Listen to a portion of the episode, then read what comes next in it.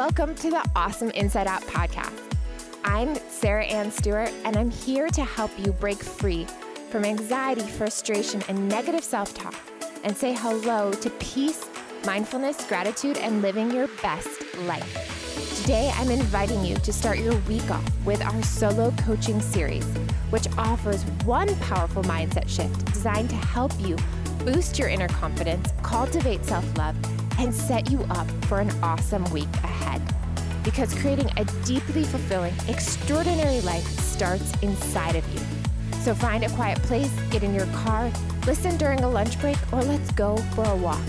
Whatever you do, let's commit to spending this short amount of time at the beginning of each week together so that you too can feel incredible from the inside. Hello, and welcome to the fourth weekly mindset shift. The purpose of these solo podcasts, which drop every Monday, are really to encourage you to disconnect from your busy life, reconnect with yourself, while also providing you with a powerful mindset shift that you can integrate into your life throughout the week. By listening to these solo episodes every Monday, in one year from now, you will have adopted 52 powerful new ways to relate to food, your body, health, your well being, and just about every aspect of your life. And as I've shared in the first three episodes, which I recommend listening to if you haven't yet, this is not about beginning your Mondays with a new program that has an expiration date, but instead to discover one mindset shift to try on over the next seven days. And if it feels in alignment with you and if it improves your life, I encourage you to keep it front of mind and really continue to integrate it throughout the coming months. And so, before we dive in, if you haven't yet, I encourage you to mark up your calendars for every Monday so you make sure to spend this 15 minutes as part of your weekly routine. It's going to be a sacred time that we spend together to really support you through these coaching experiences.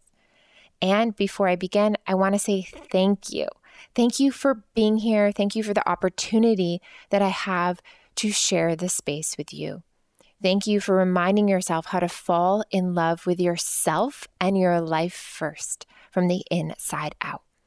And with all of my podcasts, if you enjoy this conversation and this topic, the absolute best way that you can always support is by sharing it on social media and with the people that you love or by leaving a review. These reviews mean the absolute world to me. And not only do they help me grow the podcast, but they help me reach more individuals who need help really shifting their relationship with themselves. And so, as always, make sure to stay till the end as I'm going to offer you some applicable takeaways and, of course, a challenge this week, right? A challenge to integrate this mindset shift into your life. All right, let's get to it.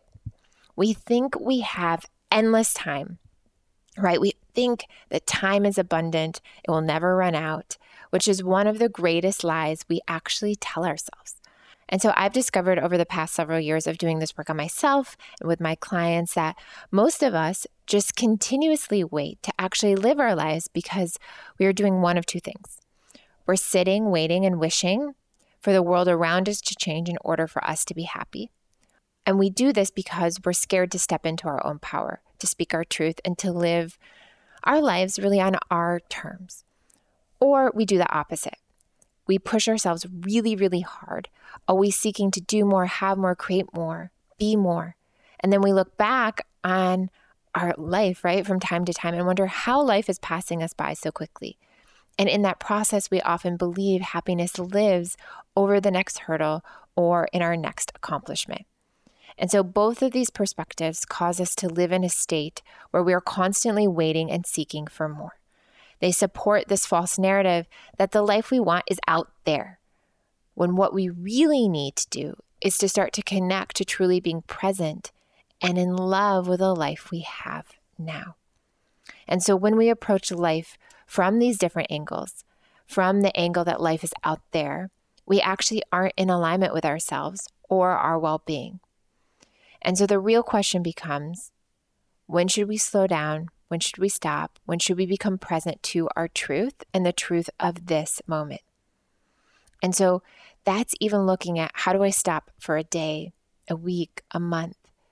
How do I stop to slow down and savor life in the now? savor my truth, my well being, my health, my friends, my family, my community, the people around me. And so then the question really becomes a question of letting go. How do we let go and enjoy the intricacies and the fabric of our lives?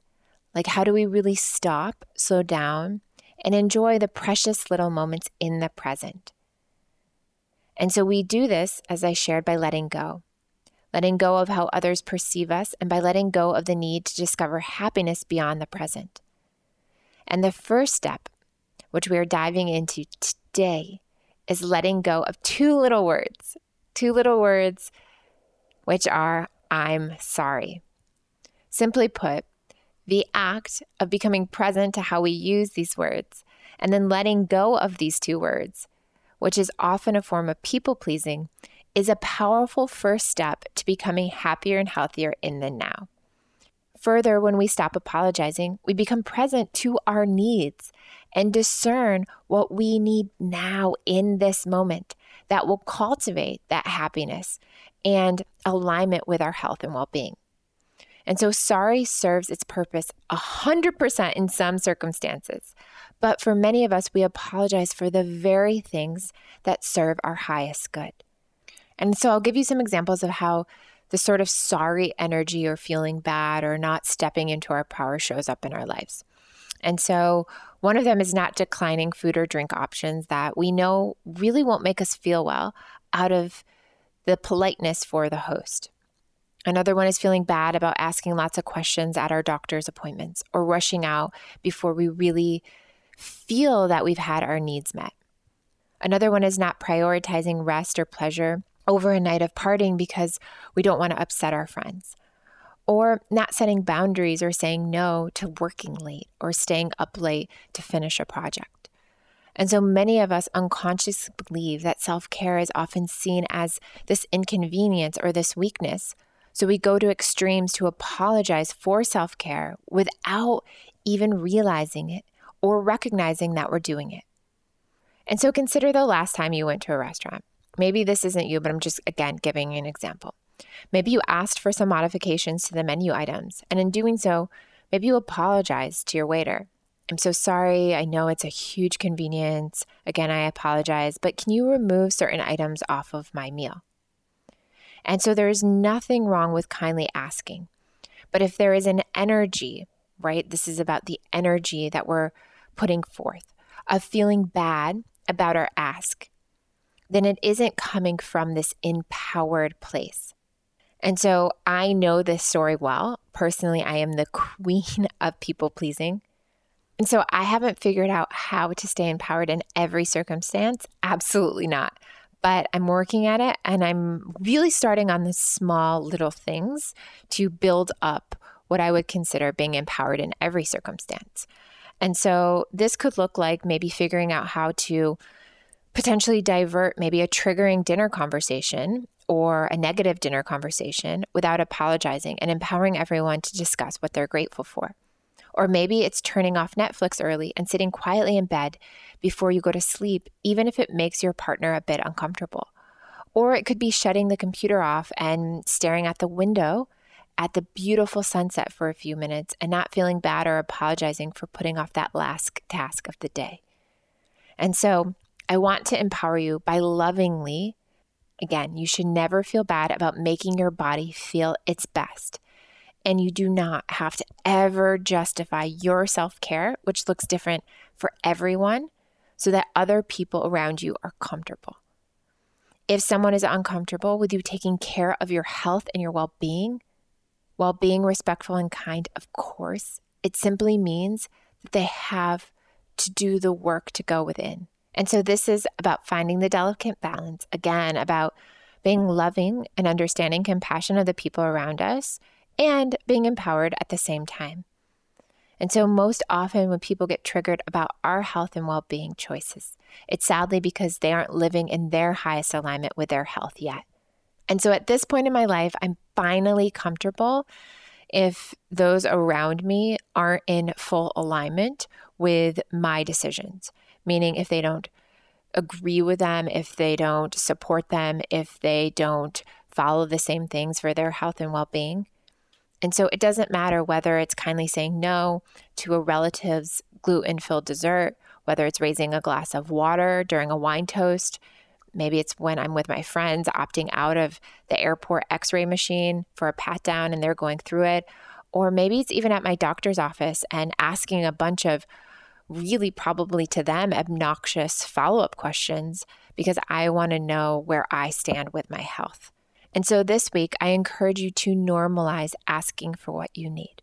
Normalize asking for what you need.